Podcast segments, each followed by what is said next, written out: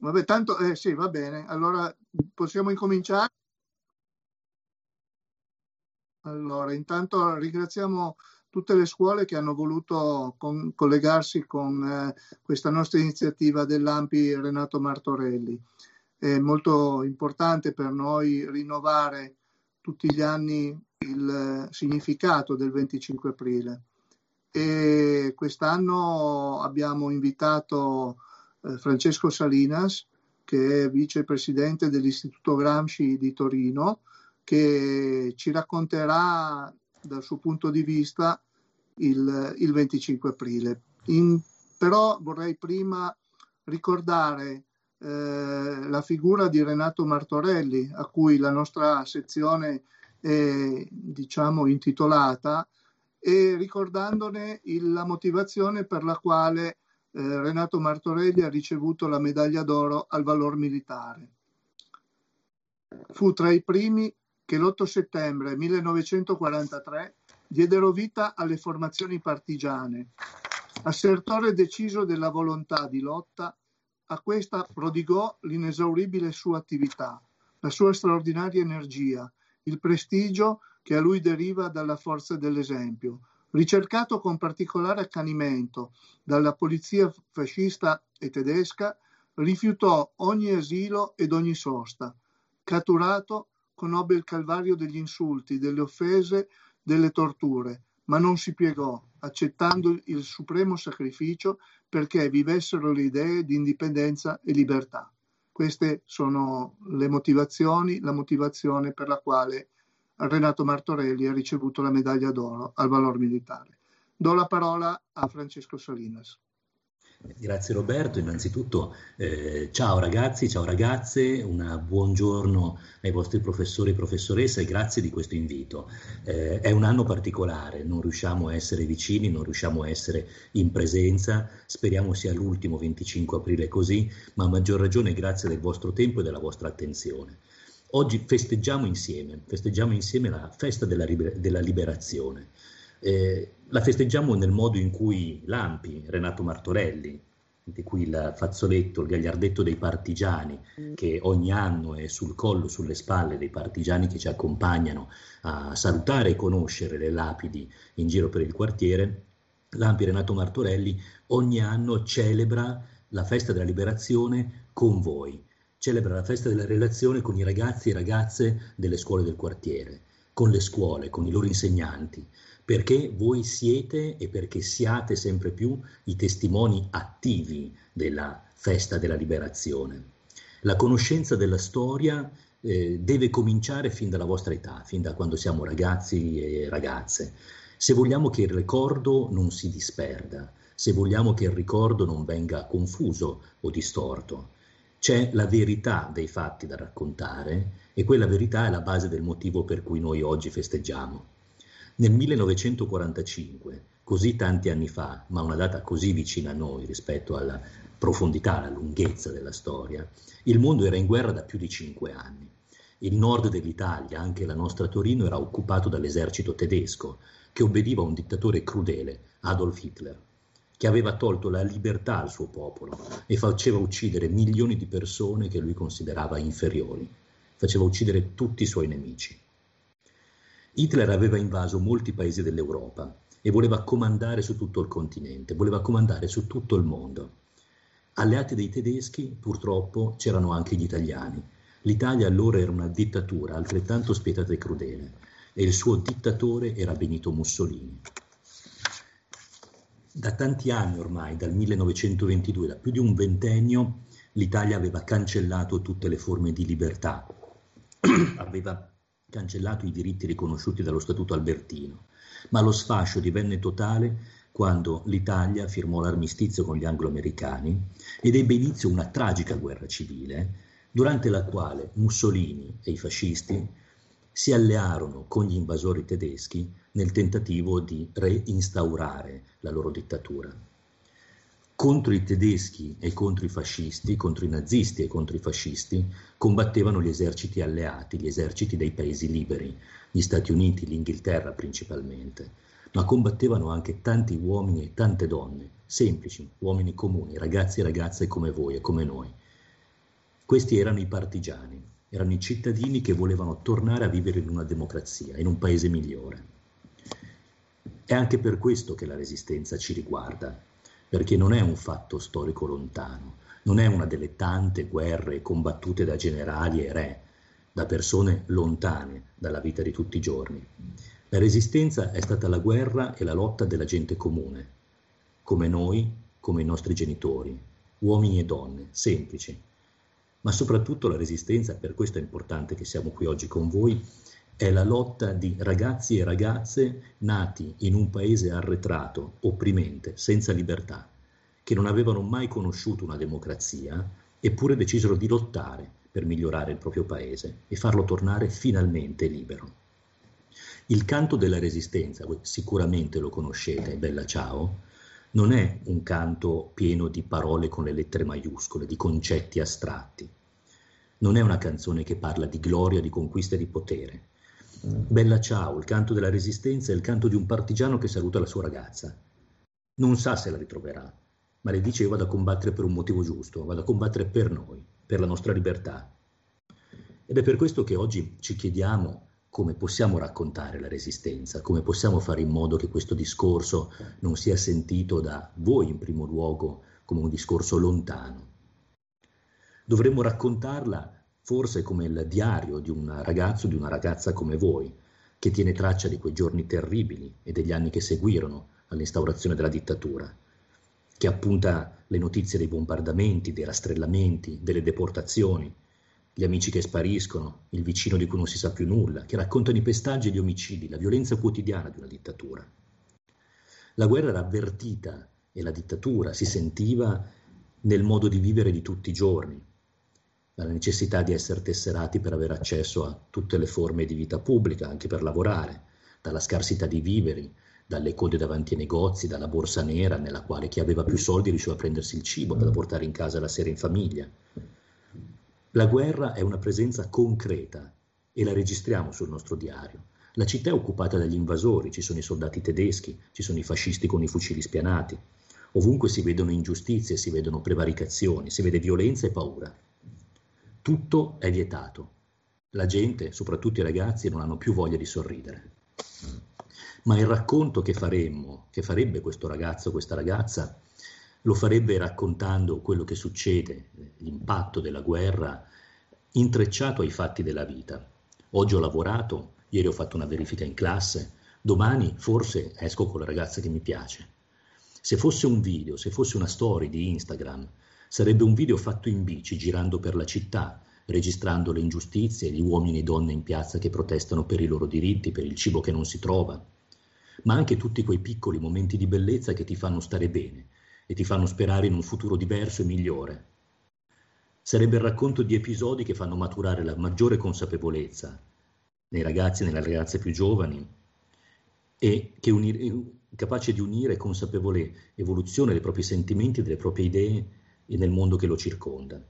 La Resistenza in questo modo, fatta e raccontata coi vostri occhi, con gli occhi dei vostri coetanei di allora, sarebbe il racconto quotidiano di un gruppo di amici che non hanno nemmeno 13 anni quando i nazisti occupano l'Italia e in tutto il paese si comincia a organizzare la resistenza.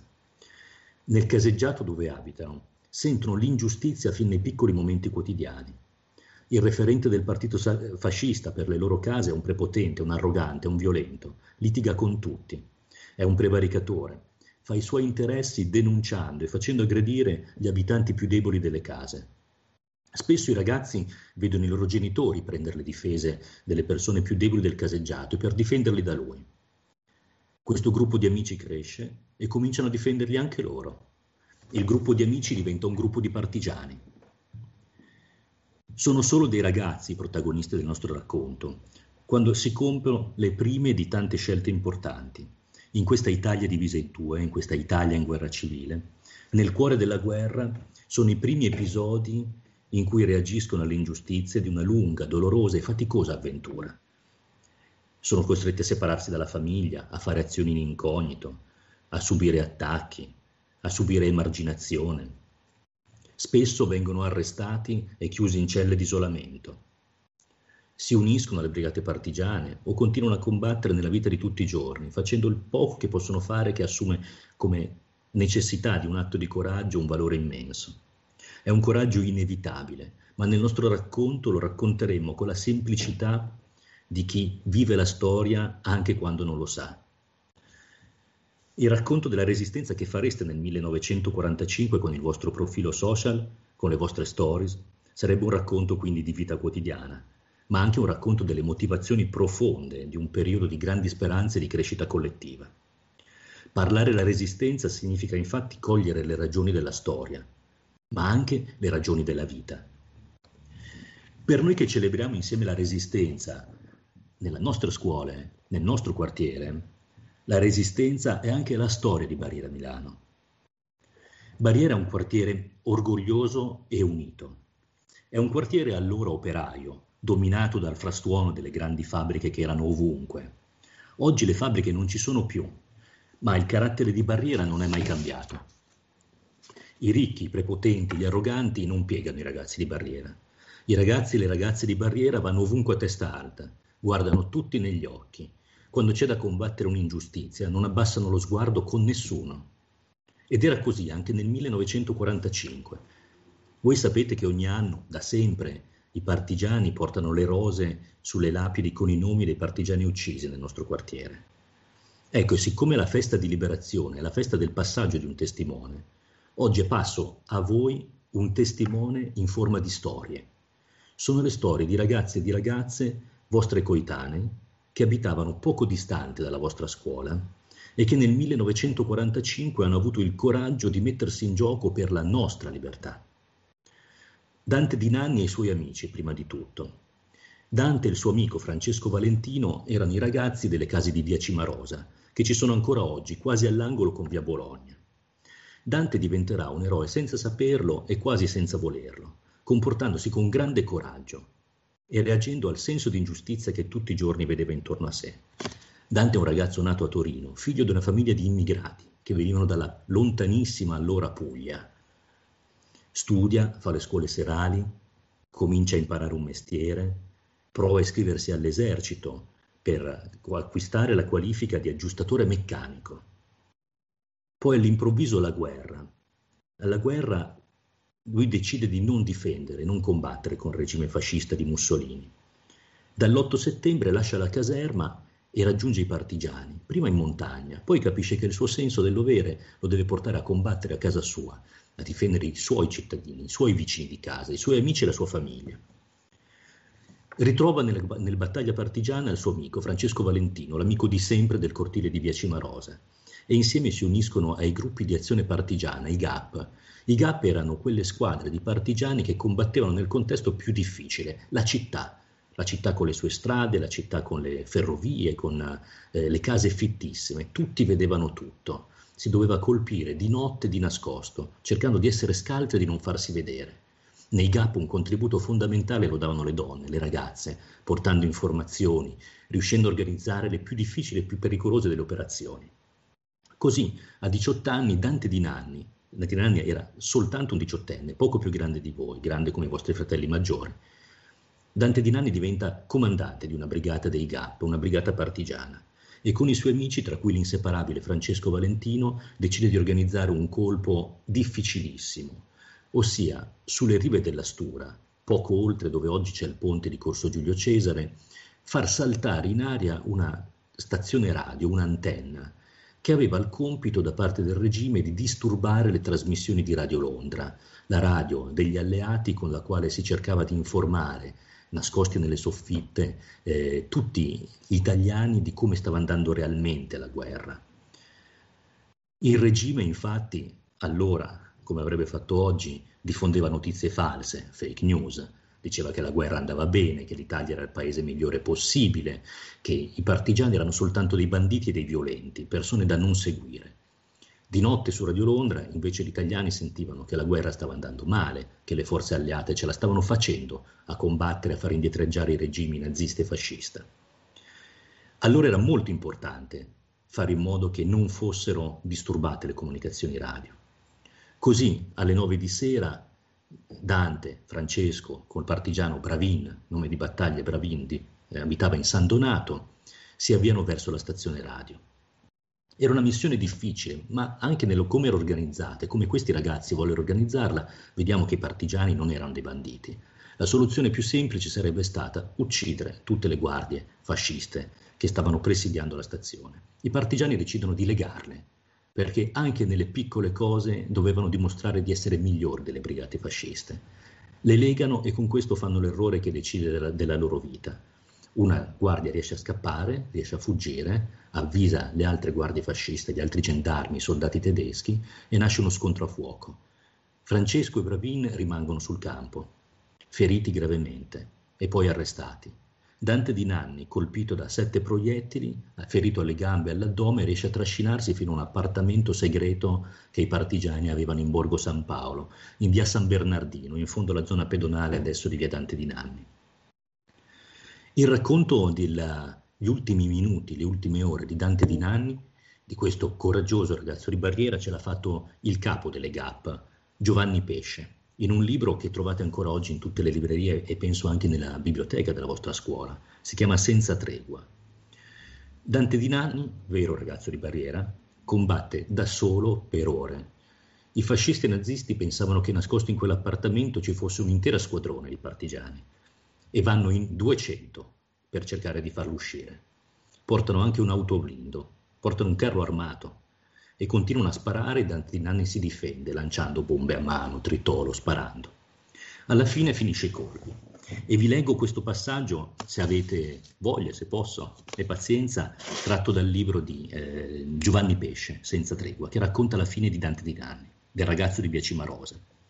Ora i fascisti tirano dalla strada, sparano dal campanile e dalle case più lontane. Gli sono addosso, non li lasciano scampo. Di Nanni toglie di tasca l'ultima cartuccia, la innesta nel caricatore e arma al carrello. Il modo migliore di finirla sarebbe di appoggiare la canna del mitra sotto il mento, tirando il grilletto e poi il pollice. Forse a Di Nanni sembra una cosa ridicola, da ufficiale di carriera come lui era. E mentre intorno continuano a sparare, si rovescia di nuovo sul ventre, punta il mitra verso il campanile e attende, al riparo dai colpi dei nemici. Quando viene il momento, mira con cura, come se fosse una gara di tiro. L'ultimo fascista cade fulminato sul colpo. Adesso non c'è più niente da fare. Allora Di Nanni afferra le sbarre della ringhiera e con uno sforzo disperato si leva in piedi aspettando l'ultima raffica. Gli spari invece cessano. Cessano sul tetto, cessano nella strada, dalle finestre delle case. Si vedono apparire uno alla volta i fascisti tedeschi. Guardano il partigiano gappista che li aveva decimati e messi in fuga. Incerti e sconcertati guardano il ragazzo coperto di sangue che li ha battuti e non sparano. È in quell'attimo che Di Nanni si appoggia in avanti, premendo il ventre alla ringhiera, e saluta col pugno alzato.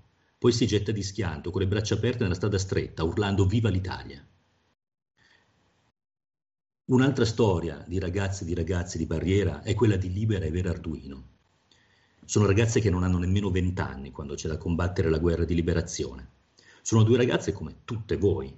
Nel loro tempo amano cantare, trascrivono sui loro quaderni segreti i testi delle canzoni più famose che gli piacciono.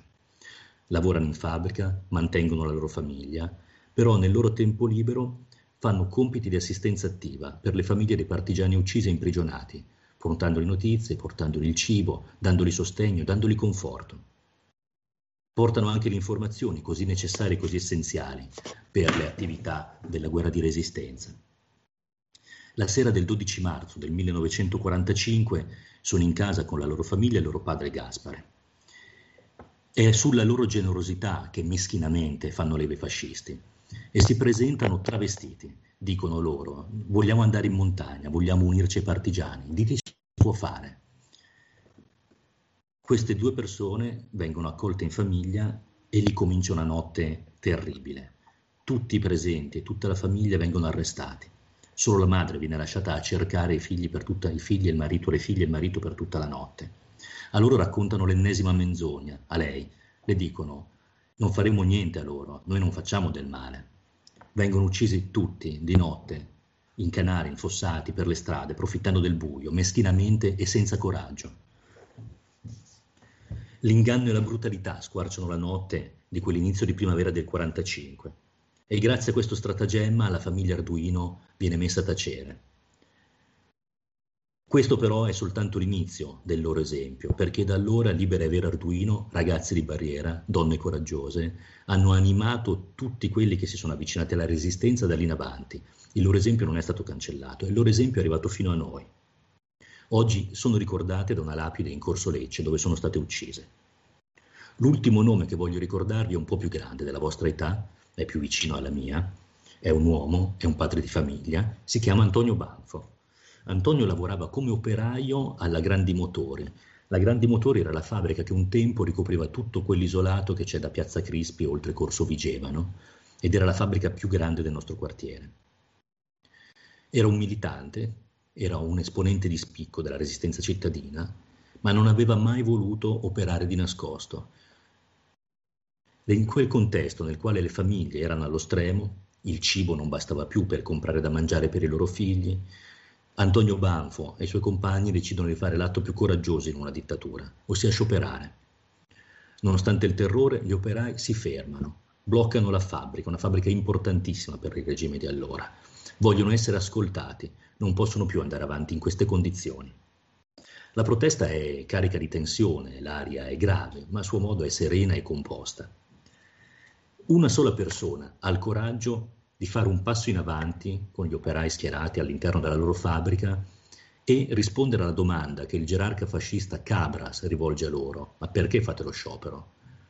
Cabras è circondato da militanti fascisti con le armi spianate. Quella persona che fa un passo in avanti è Antonio Banfo. Antonio, che era conosciuto e rispettato da tutti in fabbrica per la sua serenità, perché sorrideva sempre, ascoltava tutti, per il modo pacato che aveva di esporre le proprie idee, si fa avanti e, guardando direttamente Cabras, spiega che lo sciopero è stato fatto perché gli operai non ce la facevano più, perché le loro famiglie avevano bisogno di mangiare e la dittatura stava affamando i cittadini. Neanche i fascisti, che avevano la forza delle armi, hanno il coraggio di fare nulla ad Antonio Banfo in quel momento. Lo lasciano ritornare al suo posto in mezzo ai suoi compagni e ai suoi compagni di lavoro. Lo devono prendere di notte mentre dorme, con un assalto proditorio alla casa nella quale stava con la sua famiglia e i suoi figli. Viene fucilato e ucciso a pochi metri da casa, in quello che è attualmente Corso Vigevano, e una lapide lo ricorda in Corso Novara, all'angolo con Corso Giulio Cesare.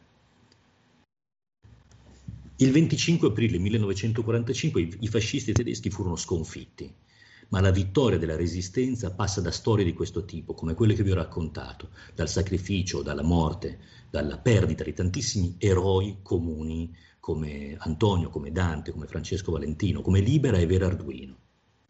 Fu un momento di grande gioia e noi oggi li ricordiamo in una grande festa, in una festa gioiosa, in una festa d'aprile. E la guerra costò però la vita a tantissimi uomini e donne che morirono per un'Italia migliore. I valori e principi della resistenza non sono stati dimenticati, li ricordiamo noi oggi, ma li ricordiamo anche nella più importante norma che regola la vita del nostro Stato. Li ricordiamo nella Costituzione, che venne scritta, una volta caduto il regime fascista, da tutti gli uomini, da tutte le donne, di tutti gli orientamenti politici che avevano combattuto il regime durante la resistenza. La nascita della Costituzione è del 1948.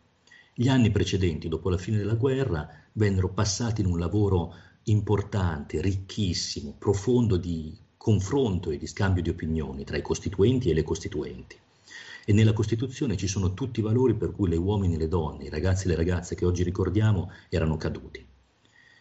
C'è la giustizia sociale, ci sono le libertà civili, la libertà di esprimere il proprio pensiero, la propria opinione, di non essere arrestati ingiustamente. Ci sono anche i principi di uguaglianza tra le persone, di uguale dignità tra tutti quelli che vivono nel nostro paese.